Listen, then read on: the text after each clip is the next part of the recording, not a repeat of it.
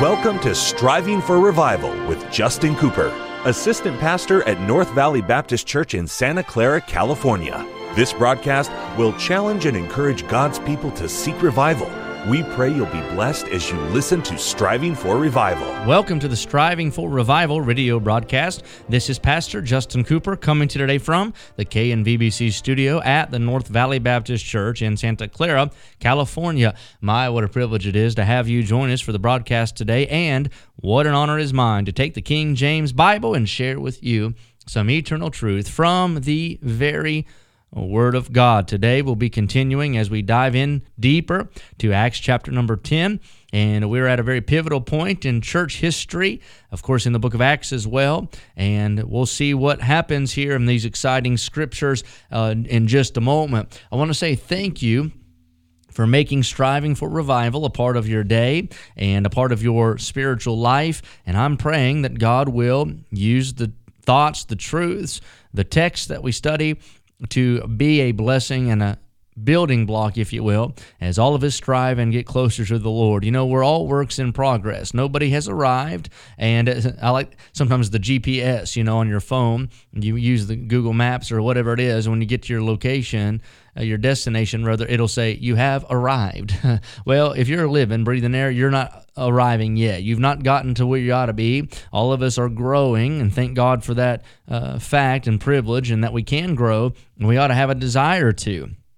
The Bible talks about it as uh, as a baby. We ought to desire the sincere milk of the world, word that we may grow thereby. And my prayer is all of us have that hunger to get closer to God uh, every single day. If you enjoy our broadcast, you'll like the podcast as well. The podcast helps if you miss us on the radio. You can listen to us whenever you get the time. The podcast is available wherever podcasts are found. It's free but you do need to subscribe. Just hit subscribe, and then you'll have instant access to hundreds and hundreds of, I mean, just hours and hours of Bible study content as we've gone verse by verse through much of the New Testament.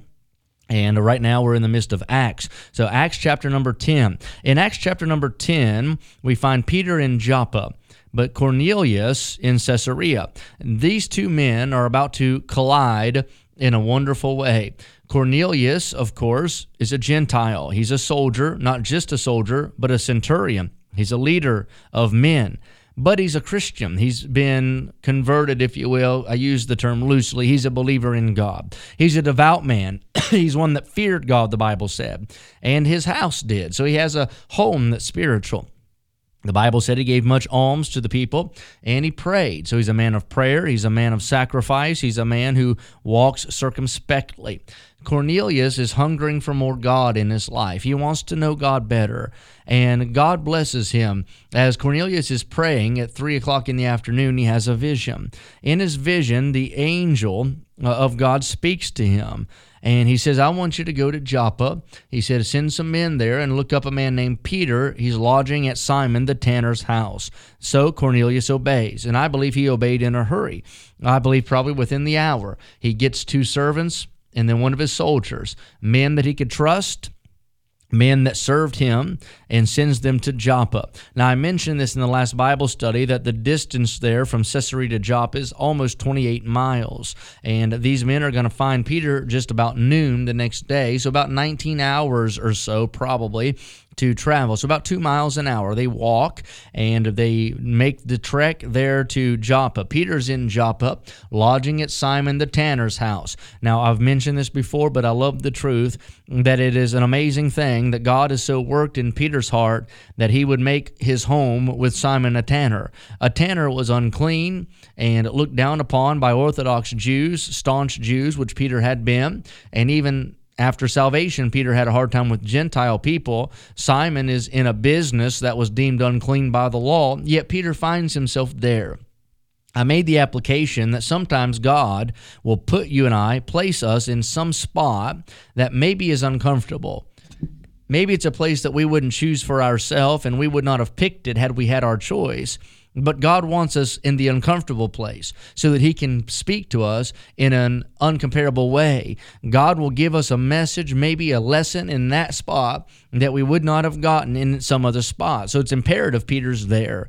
So these men travel, and while they're traveling, Peter, noon the next day, goes on top of the house. That was not uncommon. In those days, the roof of a house was like another room to the house, and they would store things there and relax there and cool down up there. So Peter goes to the top of the house, being very hungry because it's time to eat.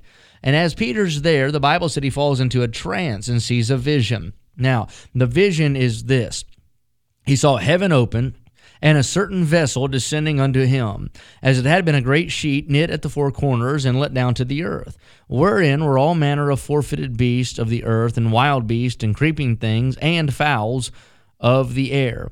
And there came a voice to him, Rise, Peter, kill and eat. So as Peter's on top of this house, he hears the waves crashing, feels the wind blowing, all the sights and sounds that come with being on the side of the sea.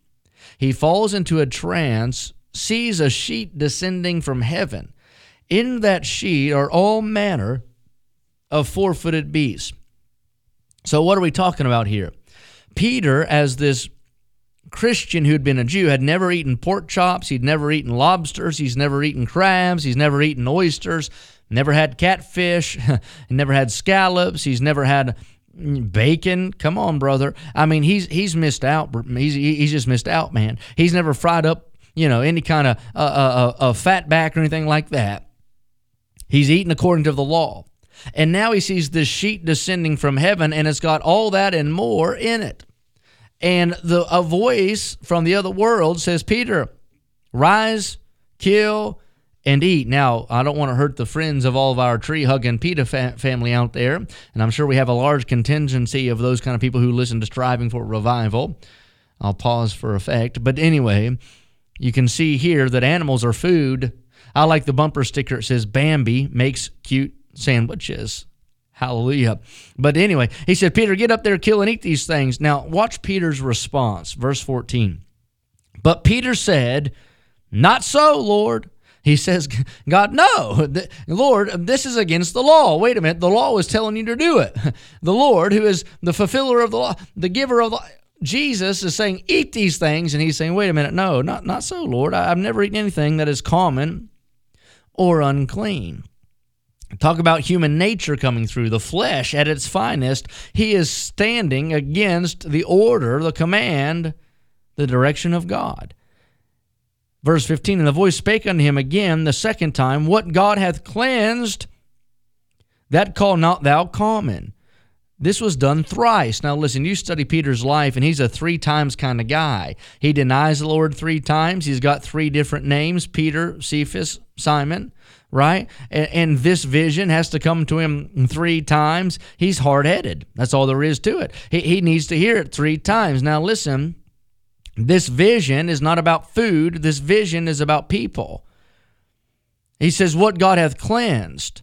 Now, that word cleansed ought to make you who are saved think of Calvary. The cleansing took place on the cross, right? And we know that. Jesus shed his blood for sinners, but not just Jewish sinners, but sinners I'm talking about it encompasses anybody who's ever been born, anybody who's breathing air, red and yellow, black and white. The Lord says it three times. He said he shows it to him three times. He's trying to emphasize here hey, listen, what I have taken care of, cleansed, don't go back behind me and say, listen, it's not cleansed. It is. Now, there's a good spot for you and I to sh- say hallelujah because he's including us. I'm glad Jesus included me. When the Lord said, whosoever, he included me. This is a mystery to these newly converted Christian Jews that Jew and Gentile alike are going to be baptized into one spiritual body, right? Jew and Gentile into the body of Christ by the baptism of the Holy Spirit, 1 Corinthians 12. So Cornelius who has been hungering for God is now going to hear the gospel message from Peter, who up to this point has largely just been preaching to Jews, but now God has spoken to him through this vision that the gospel is for anybody. Now, let me stop. We don't have enough time to go further. So let me stop and say the same thing is true in our hour. The gospel is for anybody. I don't care who they are. I don't care what they've done. I don't care what they look like, what language they speak, the pigmentation of their their their skin.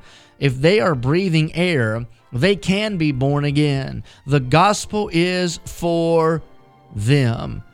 We'll continue this text, verse 17, and following next broadcast. Don't miss that. Until then, pray with me for revival. Thank you for joining us today for Striving for Revival with Justin Cooper assistant pastor at North Valley Baptist Church in Santa Clara, California. Listen at this time every weekday as we strive for revival.